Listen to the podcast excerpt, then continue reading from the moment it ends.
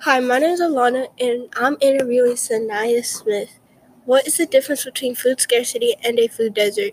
The difference is that a food desert is where it is hard to get food. Food scarcity is where there is a limited amount of food.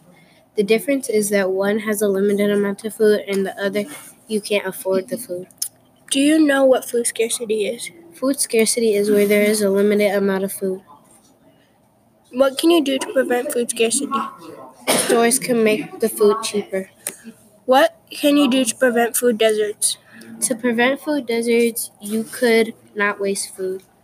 What food do you think is healthy? Bananas, apples, grapes, and oranges. What food would not help the situation? Junk food. Could the government do anything to help? Yes, they can make more food restaurants near poor areas where it is harder to get food. What would you do to help food deserts? I would donate food to other people. What would you do to help food scarcity? I would donate money.